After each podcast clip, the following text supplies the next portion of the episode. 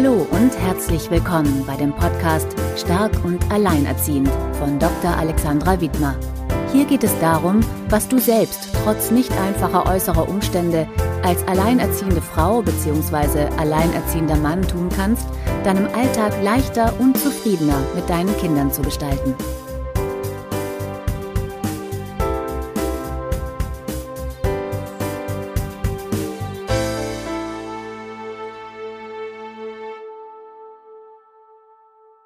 Hallo und herzlich willkommen bei Stark und Alleinerziehend. Mein Name ist Alexandra Wittmer und ich freue mich, dass du heute auch wieder reinhörst und ich habe heute die Martina Schomisch zu Gast. Sie ist Autorin des Buches Starke und lebensfrohe Trennungskinder. Außerdem ist sie noch ähm, Patchwork-Familiencoach und arbeitet unter anderem auch mit Trennungsfamilien. Und Martina und ich haben uns vor zwei Monaten das erste Mal wirklich live gesehen bei einem, ja, ein Kongress, würde ich auch sagen, ein, äh, ein Tageskongress, wo es um Trennung, Scheidung und Trennungskinder geht. Und ich freue mich, dass sie heute hier in meinem Podcast zu Gast ist. Hallo, herzlich willkommen, Martina. Hallo Alexandra und ich freue mich auch riesig, dass ich da sein darf.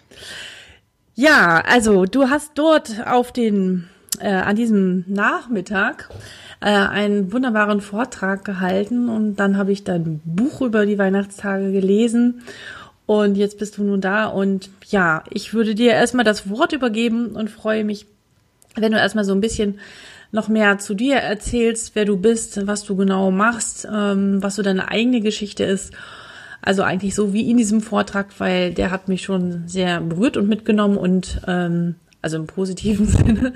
Und deswegen, ja, würde ich mich freuen, wenn du erstmal ein wenig zu dir erzählst. Das mache ich gerne. Also, ich bin Mama von mittlerweile drei erwachsenen Kindern und lebe seit 15 Jahren von dem Papa der, oder seit 16 Jahren mittlerweile, von dem Papa der Kinder getrennt. Und meine Geschichte als Patchwork und Trennungscoach hat begonnen, nachdem ich mich getrennt habe von meinem Mann. Und weil wir haben eine, ich sag mal, sehr heftige Trennung äh, durchlebt. Äh, vor allen Dingen für mich war die Trennung heftig, weil ich bin gegangen und habe mit dem äh, mich trennen von meinem Ex-Mann meine gesamte Familie verloren. Weil mhm. meine Eltern, äh, meine gesamte Familie haben gesagt, wenn du dich von diesem tollen Mann trennst, dann gehen wir mit ihm. Und damit war ich vollkommen alleine. Und wir haben unsere Trennung wirklich gut vorbereitet. Uns hat ein Mediator begleitet die ersten Monate. Aber ich war auf diese Einsamkeit, auf dieses absolut auf mich alleine gestellt sein mit drei kleinen Kindern. Die waren damals äh, sechs, dreieinhalb und äh, knapp zwei ich hab, war da einfach nicht drauf vorbereitet. Na, wie soll man das auch sein? Ich glaube, das hat kaum einer vorher eine Vorstellung davon. Mhm. Absolut. Mir hat's wirklich erstmal, äh, ich sag mal, meine Lebensgrundlage komplett entzogen. Mhm. Ähm, aber ich bin ein absoluter Kämpfer und habe mich dann äh, mit der Situation arrangiert, habe mich da durchgekämpft und ähm, im Rückblick kann ich sagen, die drei Jahre, als ich überhaupt keinen Kontakt zu meinen Eltern hatte, das hat sich dann nach und nach wieder, äh, wieder eingespielt. Ähm, ja. War eine gute Zeit für mich, weil sie hat, die Zeit hat mich unheimlich stark gemacht. Hm. Ich habe in der Zeit gemerkt, ich kann das schaffen, wenn ich das schaffen will. Hm. Hm. Mhm. Und das war vor 16 Jahren. Genau. Und ähm, er, ihr habt aber von Anfang an gleich zusammen einen, also hat er einer Mediation zugestimmt? Äh, nein, es war umgekehrt. Mein Ex-Mann hat eine Mediation angeregt und ich habe mich gewehrt, weil ich gedacht habe, oh Gott, wenn wir jetzt zum Mediator gehen, dann bist du schuld wegen äh, an der Trennung, weil ich gehen wollte. Ich habe ja. irgendwann gesagt, ich kann so nicht mehr. Entweder es verändert sich hier was und mhm. äh, wir wir machen irgendwas, oder ich muss gehen. Und es hat sich nichts verändert. Und dann habe ich gesagt, okay, es, ich möchte jetzt die Trennung. Mhm. Und deswegen habe ich den Mediator erstmal abgelehnt. Mhm. Und dann habe ich mich informiert und habe gesagt, okay, wenn ich nicht direkt den schwarzen Peter zugeschoben bekomme, dann kann ich mich auf eine Mediation einlassen. Und das war äh, im Rückblick das Beste, was uns passieren konnte. Wie lange habt ihr die Mediation gemacht damals? Ein halbes Jahr. Okay, so einmal die Woche wahrscheinlich, nicht? Ja. Mhm. Absolut hilfreich, kann ich wirklich nur empfehlen. Mhm. Da, ja, ähm, war das eine Rechtsmediation oder so eine Trennungsmediation? Es war eine Rechtsmediation. Okay. Aber ja. ein sehr feinfühliger Mensch, der sich wirklich auf uns eingestellt hat und uns ähm, sehr unterstützt hat. Mhm. Mhm.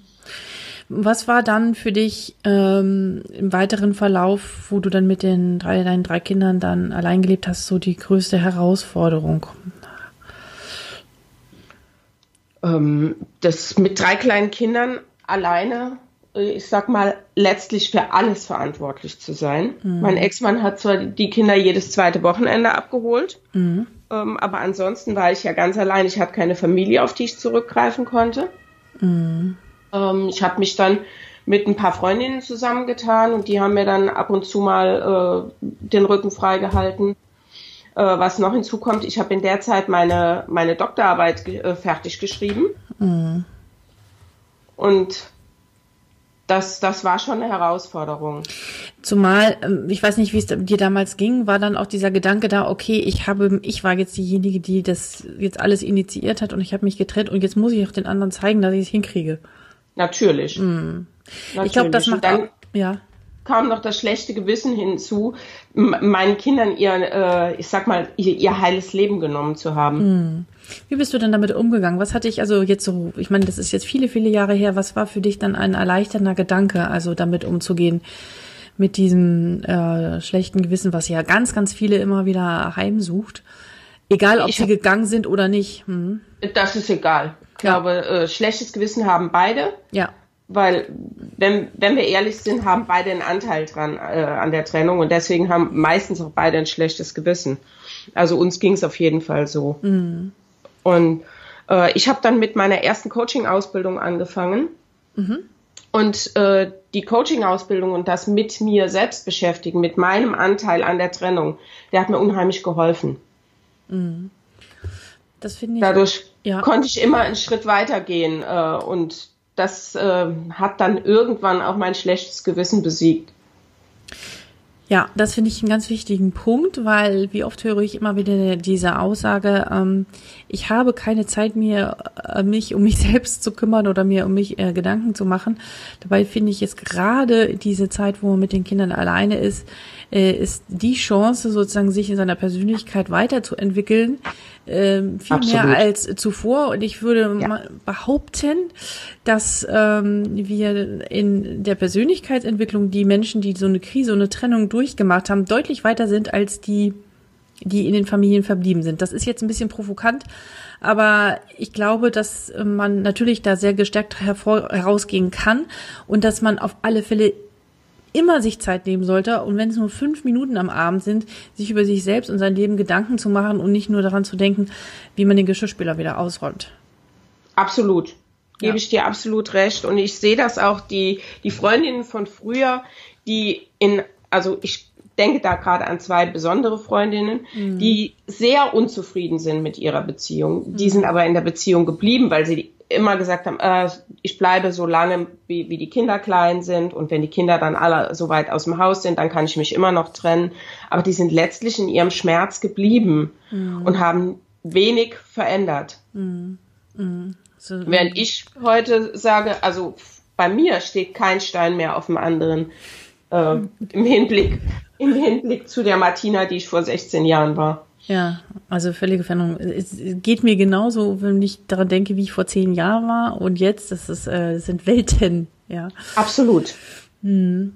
Ähm, ja, wie ging es dann weiter? Also du hast dann mit deinen drei Kindern äh, echt viel zu tun gehabt. Du hast diese Coaching-Ausbildung gemacht, hast dich mit dir selbst auseinandergesetzt. Äh, was waren dann noch so wichtige Punkte, die danach gefolgt sind in der Zeit? Also äh, so Meilensteine oder Veränderungen? Meilenstein. Äh, nachdem ich ein Jahr alleinerziehend war mit meinen Kindern, mhm. habe ich meinen jetzigen Mann kennengelernt. Mhm. Und das war sehr, ähm, sehr speziell. Ich war auf dem Geburtstag meines besten Freundes und dann kam ein Mann rein, ähm, redete nicht viel, setzte sich hin mit seinem Freund, äh, isst was und nach einer halben Stunde war er wieder weg. Mhm. Aber in dem Moment, wo er reinkam, wusste ich, mit diesem Mann werde ich den Rest meines Lebens verbringen. und dann war er wieder weg und ich wusste nichts von ihm. Und vier Monate später haben wir uns dann durch Zufall äh, getroffen, wieder getroffen und haben uns unterhalten. Und drei Monate später sind wir dann zusammengezogen. Ja, Wahnsinn. Ja. Und er hat aber auch Kinder, ne? Er hat auch zwei Kinder, einen ja. Sohn und eine Tochter aus erster Beziehung, die äh, etwas älter sind als meine Kinder. Ja. Und äh, wenn wir dann mit den fünf Kindern zusammen irgendwo äh, aufgetaucht sind, haben mal alle gedacht, das wäre alles aus einem Guss und äh, eine tolle große Familie. Ja, das und wie schnell seid ihr dann zusammengezogen? Nach drei Monaten. Das ist sehr schnell, ich das weiß. Das ist eine wahnsinnige Herausforderung. Ich muss sagen, ich bin da sehr, sehr vorsichtig und sehr äh, ängstlich noch, habe ich dir, glaube ich, schon mal erzählt. Und ja. mach das, ich mache das, glaube ich, im Schneckentempo, die Annäherung. Weil es sind ja wirklich völlig verschiedene Welten, nicht, die da aufeinandertreffen. Absolut. Äh, wenn so zwei Familien zusammenkommen, der eine steht, der eine macht das Abendbrot so, der andere macht es so und ähm, eigentlich denkt man, die Menschen sind so tolerant und offen, aber dann merkt man, mein Gott, das ist doch echt anders. Und da braucht es wahnsinnig viel Toleranz, finde ich, ähm, und Flexibilität von allen Seiten, sich da aufeinander einzulassen, ne? und auch von den Kindern. Äh, absolut. Aber mhm. ich habe die Erfahrung gemacht, dass wenn ich selbst 100 Prozent zu dem stehe, was ich tue, dann stellen meine Kinder das nicht wirklich auf den Kopf.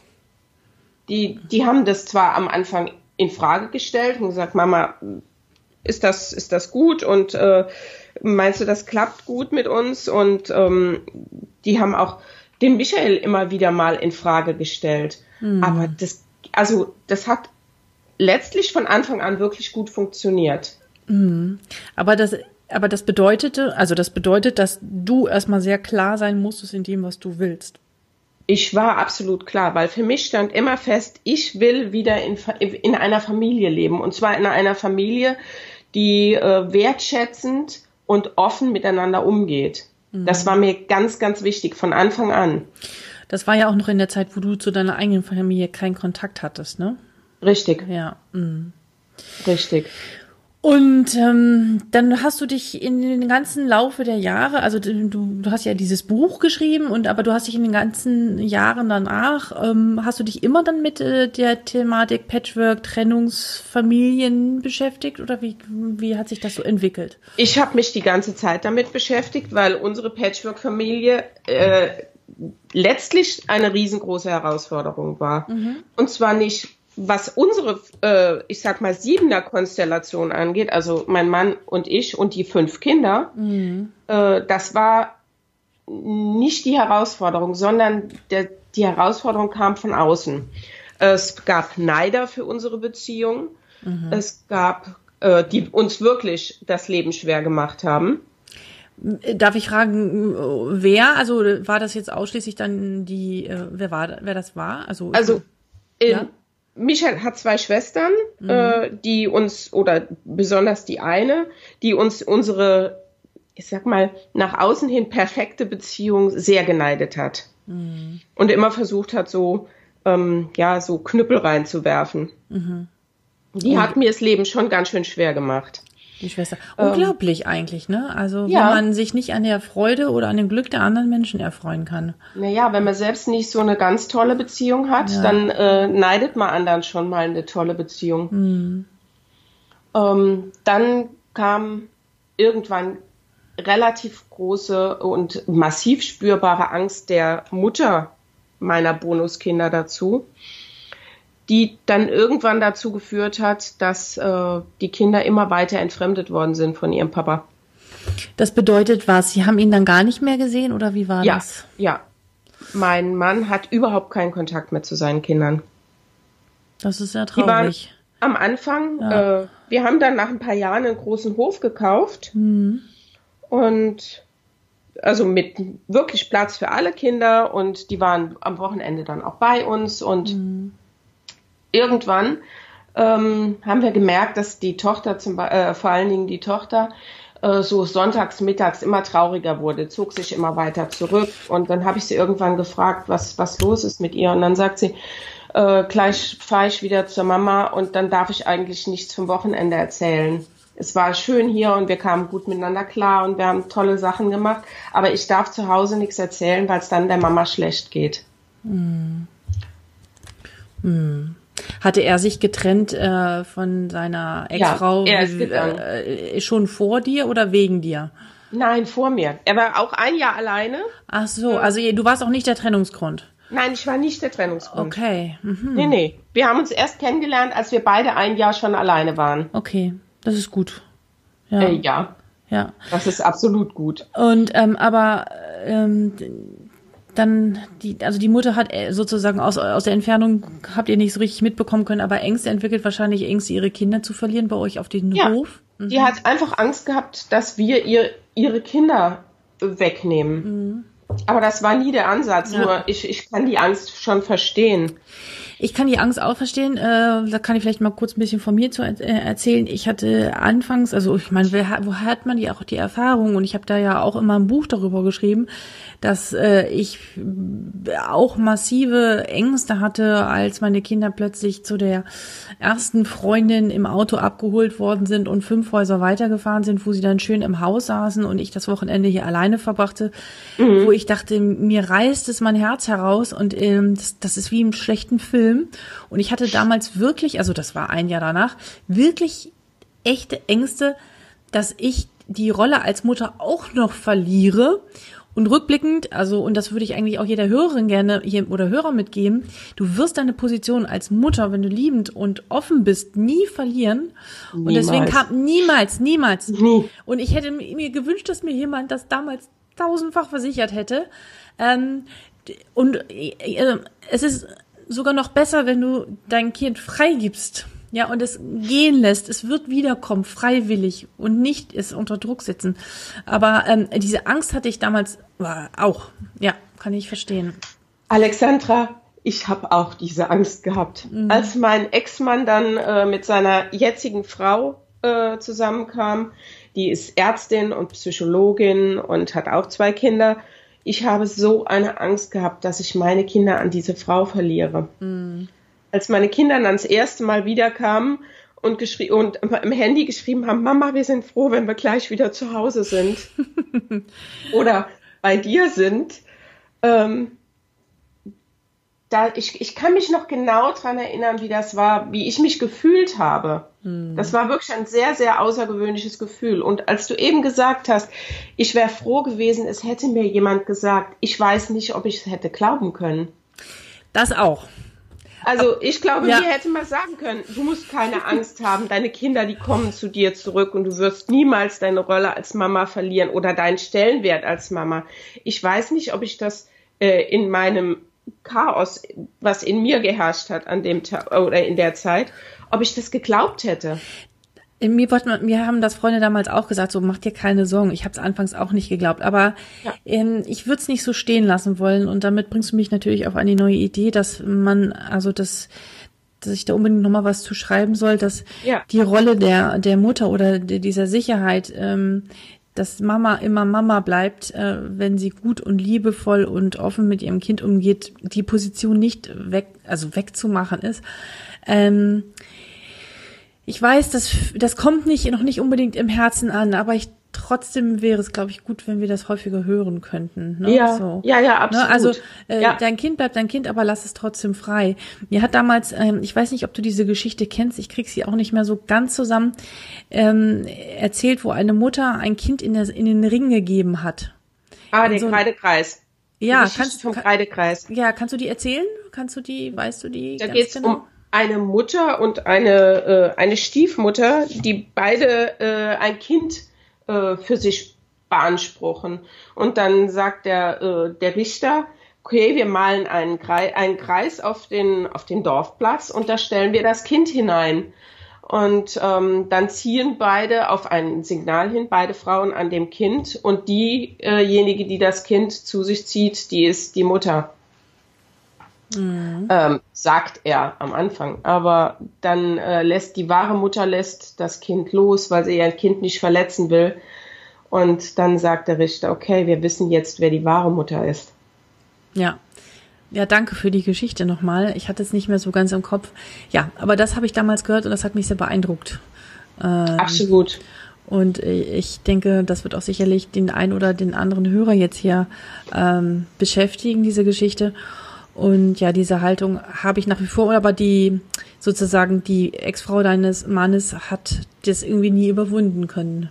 Nee, die hat das bis heute nicht überwunden. Und äh, was ich auch noch feststelle, sie haben bis heute, mein, mein, Ex, äh, mein Mann und seine Ex-Frau, die haben bis heute kein Nachtrennungsverhältnis. Mhm. Die können bis heute nicht miteinander sprechen. Mhm. Und mhm. das ist absolut tragisch für die beiden Kinder. Und das kostet, also ich, ich glaube auch, dass es wahnsinnig viel Energie bindet. Ja, so unaufgelöste die haben ja immer noch eine Bindung aneinander. Irgendwie. Natürlich. Und das äh, kostet alle Beteiligten Energie. Absolut. Das kostet äh, die beiden Energie, die kind beteiligten Kinder, aber es kostet auch die neuen Partner Energie. Na klar. Ja. ja. Und das ist sehr schade, mhm. weil letztlich äh, kostet sie auch, äh, kostet es auch ihr Leben. Mhm. Und ich stelle es mir auch unheimlich traurig vor für sozusagen deinen, dein, also dein Mann, der sozusagen mit deinen Kindern sie aufwachsen sieht, aber das eigene, die eigenen Kinder nicht miterleben kann. Und äh, die sind ja von ihm auch ein Teil. Das finde ich.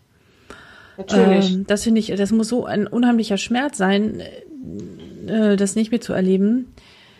Ja, das ist heute, nach 16 Jahren, jedes Jahr an den Geburtstagen der Kinder, am eigenen Geburtstag und Weihnachten. Vor allen Dingen Weihnachten ist ein sehr, sehr, ähm, ich sag mal, tragisches Fest für. Ja, das äh, glaube ich euch. Ja. Für Väter, die ihr oder überhaupt für Eltern, die ihre Kinder nicht haben können. Ja. Ja. Das ist sehr, sehr traurig. Aber das war, glaube ich, auch eine Motivation gewesen, dieses Buch zu schreiben, oder? Absolut.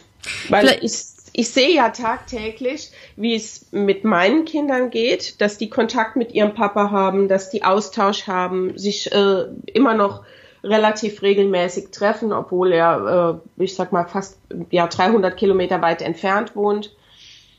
Äh, und wie der Papa an dem Leben der Kinder teilnimmt. Und ich sehe es auf der anderen Seite, wie, wie tragisch es ist, wenn, äh, wenn ein Elternteil überhaupt keinen Kontakt an, äh, zu seinen Kindern hat. Hm. Und du als Partner erlebst das mit? Also mich wird das wahnsinnig hilflos machen, weil das ja so eine, da muss ja so eine Traurigkeit sein, die natürlich wahrscheinlich auch irgendwann verdrängt wird oder nicht so präsent ist, aber wie du sagst, an diesen Tagen dann doch wieder da ist. Ja, die Traurigkeit wird, glaube ich, eher verdrängt. Mhm. Präsent ist sie, ist sie eigentlich immer. Mhm. Ähm, was, was mich auch zu dem Buch bewogen hat, äh, zu sehen, es gibt wirklich starke und lebensfrohe Trennungskinder. Deswegen ist der Titel entstanden. Mhm. Meine älteste Tochter, die sagt irgendwann mal zu mir, also ich, ich habe lange äh, so eine latente Traurigkeit immer mal wieder gehabt und konnte die nicht, nicht, so, nicht so greifen. Und irgendwann war meine älteste Tochter bei mir und dann sagt sie, du Mama, was ist eigentlich los mit dir? Warum bist du so traurig? Und das war mir überhaupt nicht bewusst. Mhm. Und dann hat sie mir so einen Spiegel vorgehalten und dann habe ich so zu ihr gesagt, du weißt du, mich macht das immer noch traurig, dass ihr nicht in einer heilen Familie groß geworden seid, dass ihr euren Papa nicht immer habt. Und dann sagt sie, äh, Mama, du musst gar nicht traurig sein. Das, was wir jetzt mit dem Papa haben, hat viel mehr Qualität als das, was wir vorher hatten. Wie alt und war sie da? Wie alt war sie da nochmal? Ähm, als sie das gesagt hat? 14. Okay. Mhm äh, und sagte, und außerdem äh, bin ich viel stärker als das, äh, als ich wäre, wenn, wenn ich noch, äh, wenn ich noch in der Familie leben würde. Ich habe Erfahrungen gemacht, die haben auch mich stark gemacht. Sehr reflektiert von deiner Tochter und sehr, sehr mutig und äh, tapp, also mutig auch dir das so zu sagen. Toll. Ja. Mhm. Du hast ja wahrscheinlich auch den Post äh, vor paar Tagen von mir gesehen, wo ich äh, wieder mal beschrieben habe und dich auch angeschrieben hatte, wo ich dachte, mein Gott, diese Hoffnung der Kinder, ähm, dass die Eltern wieder zusammen sind, ähm, der ist echt trotzdem ungebrochen, aber es besteht trotzdem die Chance, dass sie glückliche und oder starke und lebensfrohe Trennungskinder werden. Und ähm, da kannst du vielleicht ein bisschen was zu dem Buch erzählen, was der Inhalt ist. Also vorab, ähm, ich habe es wie gesagt auch gelesen und habe echt gemerkt, das Buch fordert auch mich heraus, auch mich, die sich extrem viel mit dieser Thematik auseinandersetzt und führt ein, hat mir viele Dinge vor Augen geführt und hat auch zu Schmerzen in meiner Brust geführt, wo ich dachte so, oh mein Gott, da kriegen wir das wirklich gar nicht gut hin und das funktioniert nicht und da habe ich das auch nicht hinbekommen. Da hatte ich manchmal auch so ein Schuldgefühl und dachte so, ach nein, les weiter und äh, trau dich, dich damit auseinanderzusetzen. Aber dieses Buch macht ganz viel mit einem. Mhm. Das war genau mein Antritt, weil ähm, ich, ich habe selbst an mir gemerkt beim Schreiben, es macht immer noch was mit mir. Mhm. Ähm, und wenn, wenn, wenn du dich ehrlich darauf einlässt, äh, zu sagen, ich will starke und lebensfrohe Trennungskinder, und das war mein Antritt, dass meine Kinder trotz Trennung und trotz, dass sie mit ihrem Papa nicht zusammenleben können, äh, stark werden und nicht unter der, äh, unter der Trennung leiden, äh, ihr Leben lang unter der Trennung leiden müssen. Ähm, es wird Schmerzen verursachen. Und immer wenn wir uns den Schmerzen stellen, haben wir wieder ein, ich sag mal, ein Puzzlestück äh, verarbeitet. Ja. Könntest und, du, könntest du für die, äh, ähm, für die Hörer so aus diesem Buch so drei oder fünf wichtige also Schlüsselsätze oder oder ja, so einen kleinen einen Appetizer mitgeben, um was es geht und so drei wichtige Erkenntnisse, wo du sagst, boah, das möchtest du unbedingt ja auch noch mal im Podcast sagen und möchtest du den diesen äh, alleinerziehenden Müttern, aber auch Vätern, die diesen Podcast hören, mitgeben. Ja, äh, ich glaube, die befreiendste äh, Erkenntnis für mich war, äh, zu sagen, ich übernehme den Anteil an meiner Trennung. Mhm. Äh, und das, ich habe im Buch geschrieben, die Forderung, übernimm deinen Anteil an der Trennung. Ich habe immer gedacht, ja gut, ich habe einen Mann, der 70 Stunden arbeitet, äh, der eigentlich nie zu Hause ist, äh, der wenig spricht und auch wenig emotional sich einbringt. Ähm, und am Anfang habe ich gedacht, er ist schuld. Er ist schuld, dass ich jetzt gehen muss. Mhm. Und das war ziemlich einfach zu sagen, äh, er ist schuld, weil da musste ich mich nicht mit mir auseinandersetzen. Und irgendwann hat ein Freund von mir gesagt, Martina, ich weiß, du willst wieder Familie. Sieh zu, dass du deinen Anteil übernimmst und deinen Anteil bearbeitest an der Trennung, sonst bekommst du genau den gleichen Schlamassel wieder. Mhm. Und dann habe ich zu ihm gesagt, wieso ich? Ich habe doch damit nichts zu tun. Und dann äh, hat er gelacht und dann, ähm, naja, habe ich erstmal eine Woche Stillstand und pa äh, Sendepause mit ihm gehabt. ähm, ich war ziemlich sauer auf ihn, weil ich habe eigentlich jemanden gesucht, der mir sagt, ja Martina, die Trennung war genau der richtige Schritt. Und, aber da war ich noch nicht weiter. Mhm. Und ähm, ich habe dann Schritt für Schritt gemerkt, dass ich äh, in vielen Themen eben nicht für meine, äh, für meine Überzeugung eingetreten bin, eben nicht gesagt habe, was mir wichtig ist und nicht dafür äh, gekämpft habe, dass, äh, dass Familie so äh, wird, wie ich mir das vorstelle. Hm. Das war letztlich mein Anteil. An dieser ähm, Stelle kriege ich häufig, ähm, ich sage das auch, und dann kommt, da würde mich interessieren, wie du dazu stehst. Dann sagen viele Frauen, also ja, sind ja hauptsächlich Frauen. Ähm, das sehe ich nicht so, dass der Anteil, dass jeder seinen Anteil da hat. Ähm, ich habe einen Ex-Partner, der hat eine narzisstische Persönlichkeitsstörung, der war gewalttätig, hat sonst was. Ich habe ich hab damit nicht angefangen. Ähm, für mich ist das äh, eine ganz schwierige Sache. Ähm, da äh, sehe ich nicht, wo ich, äh, ich habe die Kinder nicht manipuliert etc du weißt, was ich meine. So, mhm. also ich bin jetzt nicht daran schuld, dass sich diese Situation so entwickelt hat. Ich bin jetzt hier das Opfer, also Opfer. Es gibt hier wirklich eine bei gewalttätigen ähm, äh, Familienkonstellation. Ähm, das ist ja nochmal ein ganz anderes und großes Thema. Gut, das ist aber, ein ganz anderes Thema. Aber dann äh, höre ich das. Was würdest du dazu sagen? In diesem Fall würdest du dieses Anteil der Verantwortung übernehmen? Eingrenzen und sagen so, okay, ähm, jetzt mal äh, ausgenommen äh, missbräuchliche und gewalttätige Familien, das ist nochmal eine ganz andere Nummer. Würde ich absolut aus, äh, ausgrenzen. Habe okay. ich im Buch auch geschrieben. Also gewalttätige, missbräuchliche Familien grenze ich sofort aus. Das ja. ist ein anderes Thema. Die brauchen wirklich absolut professionelle Hilfe und dann, äh, dann kann das auch die Nachtrennungsfamilie vielleicht auch gelingen. So. Äh, aber wenn du sagst, ich habe einen Partner mit einer narzisstischen Persönlichkeitsstörung oder sowas, ähm, ja, äh, kann ich erstmal äh, der Frau beipflichten und sagen, du hast vielleicht nicht damit angefangen, aber äh, irgendwann die Kraft zu haben und zu sagen, ich mache hier auch nicht mehr mit. Mhm. Mhm. Und ich steige hier aus. Ja, dafür muss, dafür muss man, ja, dafür muss man es erstmal erkennen, dass, ähm, dass man da hineingeraten ist. Und da kommt man schneller rein, als man glaubt, weil, ähm, Absolut, äh, aber ja. wenn man erkennt, dass man, äh, die, dass die Frau selbst und auch die Kinder darunter leiden, äh, das ist ja der erste Schritt, mal zu sagen, okay, ich leide hier, das ist nicht das, was ich mir für mein Leben äh, gewünscht habe und jetzt musste ich irgendwas anders tun. Das ist der eine Punkt. Also die Verantwortung übernehmen. Der nächste. Ähm. Was ist dir noch wichtig, dass du gerne mitgeben würdest? Damit also, die Kinder stark und lebensfroh werden können. Ja.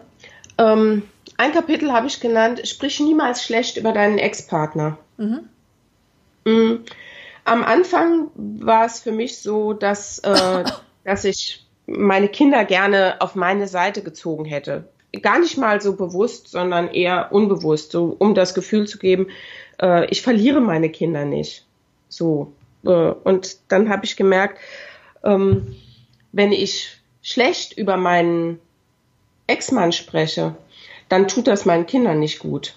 Weil die dann das Gefühl haben, sie stehen irgendwie dazwischen und äh, müssen es dem einen recht machen und müssen es dem anderen recht machen.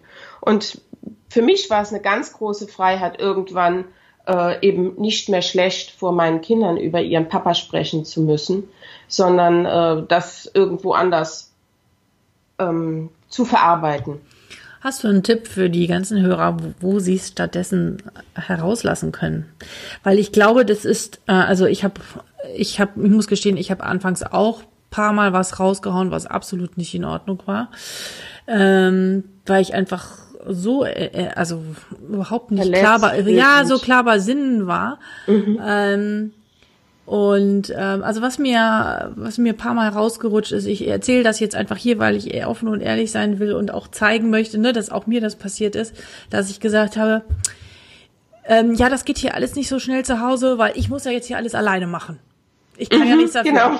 Ja, also ne, ich habe mir es nicht ausgesucht so und ich bin jetzt in der Situation und ähm, ich konnte mich natürlich äh, viel leichter auf diese ich bin ich bin das Opferrolle zurückziehen am Anfang und habe dann gesagt, ja, wenn euer Vater hier wäre, wenn, der, der ist jetzt nicht hier und dann würde das anders anders laufen. So, das ist mir schon ein paar Mal passiert, äh, also besonders in der Anfangszeit, jetzt nicht mehr, ähm, aber ähm, das passiert. Aber was würdest du dann den Frauen raten? Und nach, im Nachhinein habe ich dann immer ein solches schlechtes Gewissen gehabt. Oh mein Gott, ja. Ja, genau. Und das schlechte Gewissen, das hilft einfach nicht über äh, oder das äh, unterstützt einfach nicht äh, den Satzsieg, den man vielleicht in dem Moment spürt so das Gefühl, wenn man sowas raushaut, boah, jetzt geht's mir erstmal besser. Genau, genau. Und hinterher das schlechte Gewissen, das ist viel schlimmer, als sich in dem Moment mal äh, so zu fühlen. Genau, und ich finde auch, dass man das durchaus sagen darf und soll, weil es ist oft auch ja so, ich habe es wirklich so empfunden und ich, ne, also ich denke nach wie vor so, mein Gott, was, was hat das alles für Folgen? Aber ähm, das dann irgendwie sich auf einen Zettel schreiben oder eine Freundin anrufen oder Tagebuch schreiben und es da hineinschreiben, wie scheiße man das findet, dass es gerade so ist, wie es ist. Aber tunlichst den Mund vor den Kindern zu halten. Richtig, absolut. Mund vor den Kindern halten. Ich habe äh, irgendwann es versucht mit, ähm, habe mir am Morgen zehn Bohnen in die Hosen, in die äh, linke Hosentasche gesteckt und habe jedes Mal, wenn ich das Gefühl hatte, jetzt muss ich sowas raushauen oder jetzt äh, passiert es einfach, dass sowas kommt.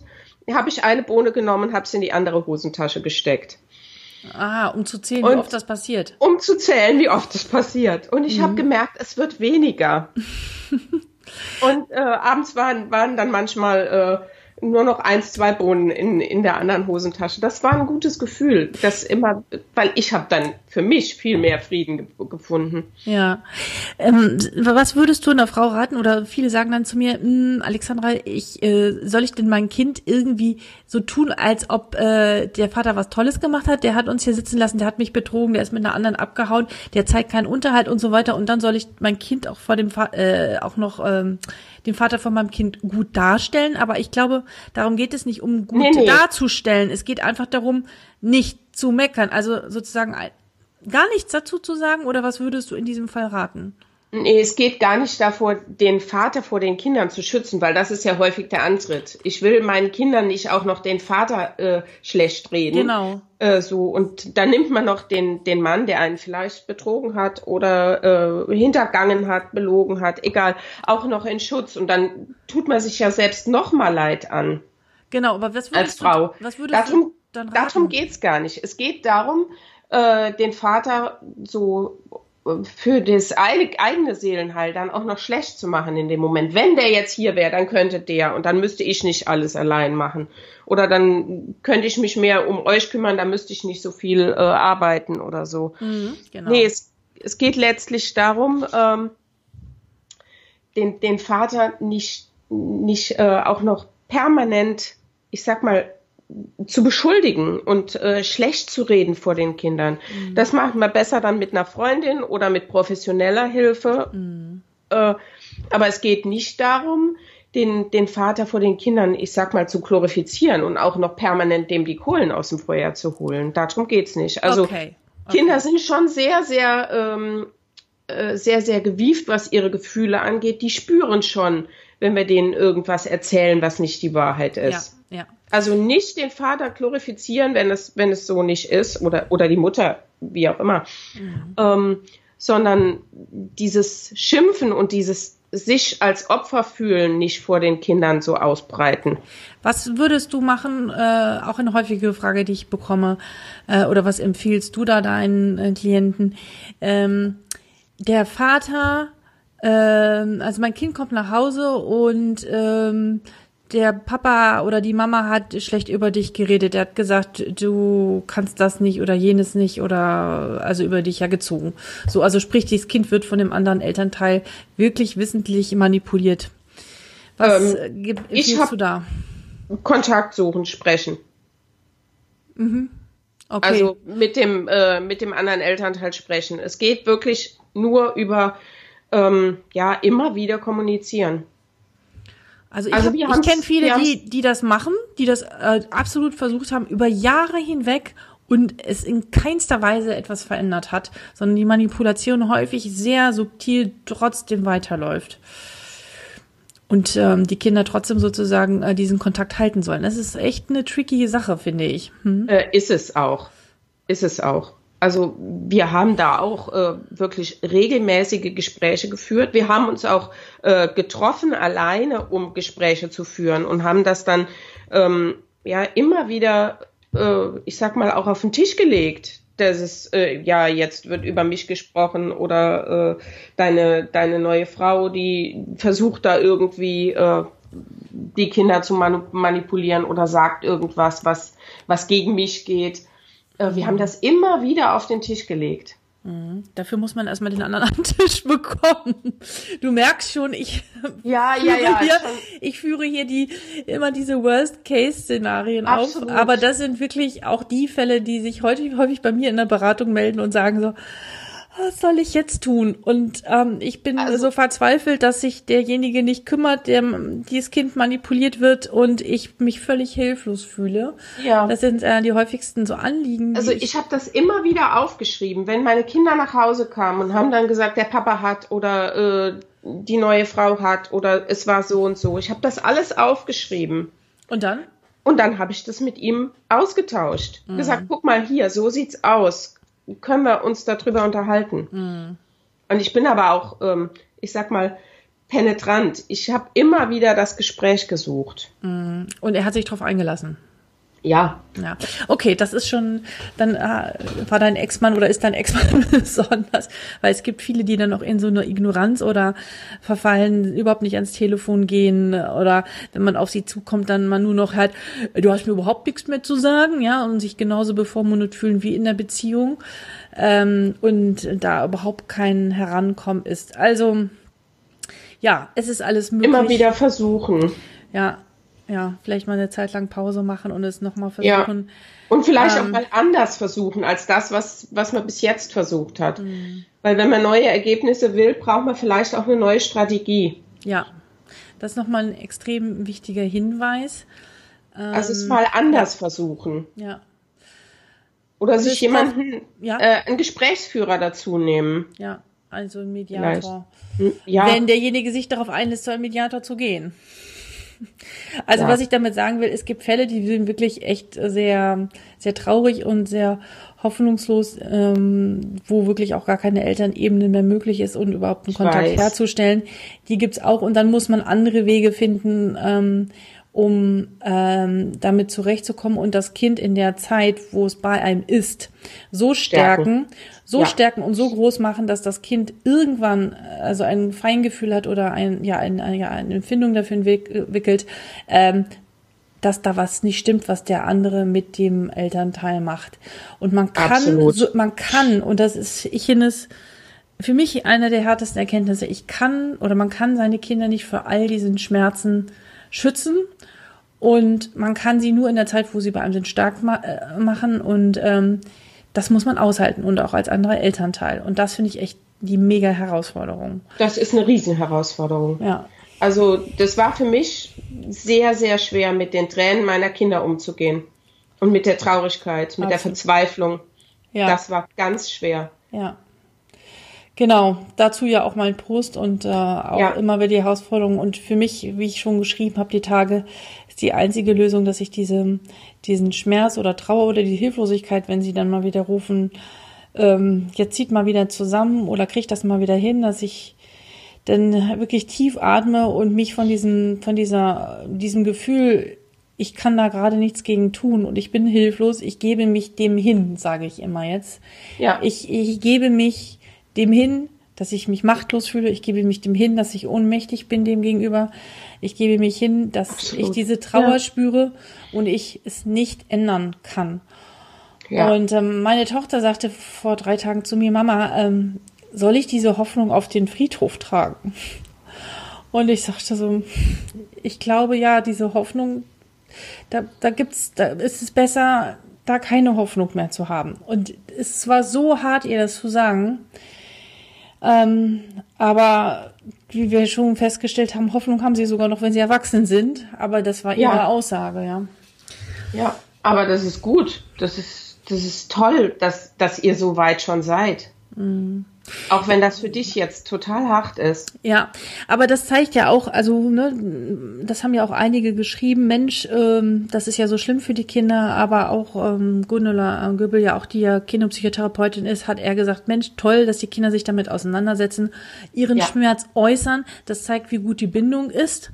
Richtig. Und ähm, diese Hoffnung auf den Friedhof bringen. Ich meine, wir Menschen müssen häufig mal die Hoffnung an irgendeiner Stelle begraben, ist sehr realistisch. Und ich glaube, das ist auch ein Prozess und da zeigt, dass man in seiner Trauer vorankommt. Und ähm, ich glaube, danach kann auch wieder was Neues entstehen und wieder auch bei den Kindern. So zumindest Richtig. meine Hoffnung. Aber wir Erwachsenen, wir drücken uns ganz oft, um dieses äh, es so klar auszudrücken drumherum. Ja, ja ich habe ihr gesagt, bring Das ist toll von deiner Tochter. Mhm. Hartes Bild. Noch ja. etwas ein, was mir ganz, ganz wichtig ist. Ja. Ich glaube für, oder nee, ich bin total fest davon überzeugt, starke und lebensfrohe Trennungskinder entstehen oder entwickeln sich vor allen Dingen in einem Umfeld, in dem die Eltern ähm, für sich was tun, für sich stark werden, für sich froh und glücklich werden und das Leben äh, irgendwann Schritt für Schritt, das ist bei mir auch nicht von jetzt auf gleich gekommen, äh, bekommen, äh, was sie sich wünschen. Ja. Darum habe ich auch mein Buch geschrieben, ne? Absolut. Nur wenn's mir Wenn gut die Eltern stark geht, geht's meinem sind. Kind gut. Ja, Genau. absolut. Absolut. Das denke ich auch. Und ähm, ich finde das eigentlich ein schönes Abschlusswort. Wie aber bevor wir jetzt wirklich zum Abschluss kommen, möchte ich nochmal äh, fragen, wenn jemand äh, Interesse hat, mit dir zu arbeiten oder dich kennenzulernen, woran soll er sich melden oder wo, an was soll er sich wenden? An martinaschomisch.de. Findet mich auf Facebook unter Martina Schomisch. Und ich bin äh, per Telefon, per äh, Mail oder über Facebook gut erreichbar. Oder äh, ich freue mich auch, wenn jemand zu mir nach Safik kommt. Ich habe eine ganz tolle Praxis auf unserem barocken Hof. Und ähm, denke, in einem, in einem einstündigen Gespräch kann man ganz schnell rausfinden, ob und wie ich äh, jemandem unter die Arme greifen kann. Super. Ich werde das auch alles noch in den Shownotes verlinken, sowohl das Buch von Martina als auch ihre Webseite. Eine Webseite hast du auch, ne? Ja. Ja, genau. Und ähm, ja, dann ähm, freue ich mich, dass du hier gewesen bist und mir, wir, ich fand das ein sehr spannendes Gespräch und ich denke oder ich hoffe sehr, liebe Hörerinnen oder Hörer, dass du ganz viel daraus mitnehmen konntest, auch für dich und für dein Leben. Und ich würde dir sehr empfehlen, das Buch in das Buch hineinzulesen von Martina. Es lohnt sich, habt den Mut, dich damit auseinanderzusetzen. Und ähm, ich würde mich zum Ende ganz, ganz, ganz doll über eine 5-Sterne-Bewertung bei iTunes freuen, weil je mehr Bewertungen da sind, desto besser werden wir gefunden und noch viele andere Trennungseltern, Alleinerziehende können davon profitieren. Ich, ja, das wäre mir ein ganz, ganz großes Anliegen. Vielen, vielen Dank und bis zum nächsten Mal. Tschüss, Martina. Ich danke dir, Alexandra. Tschüss.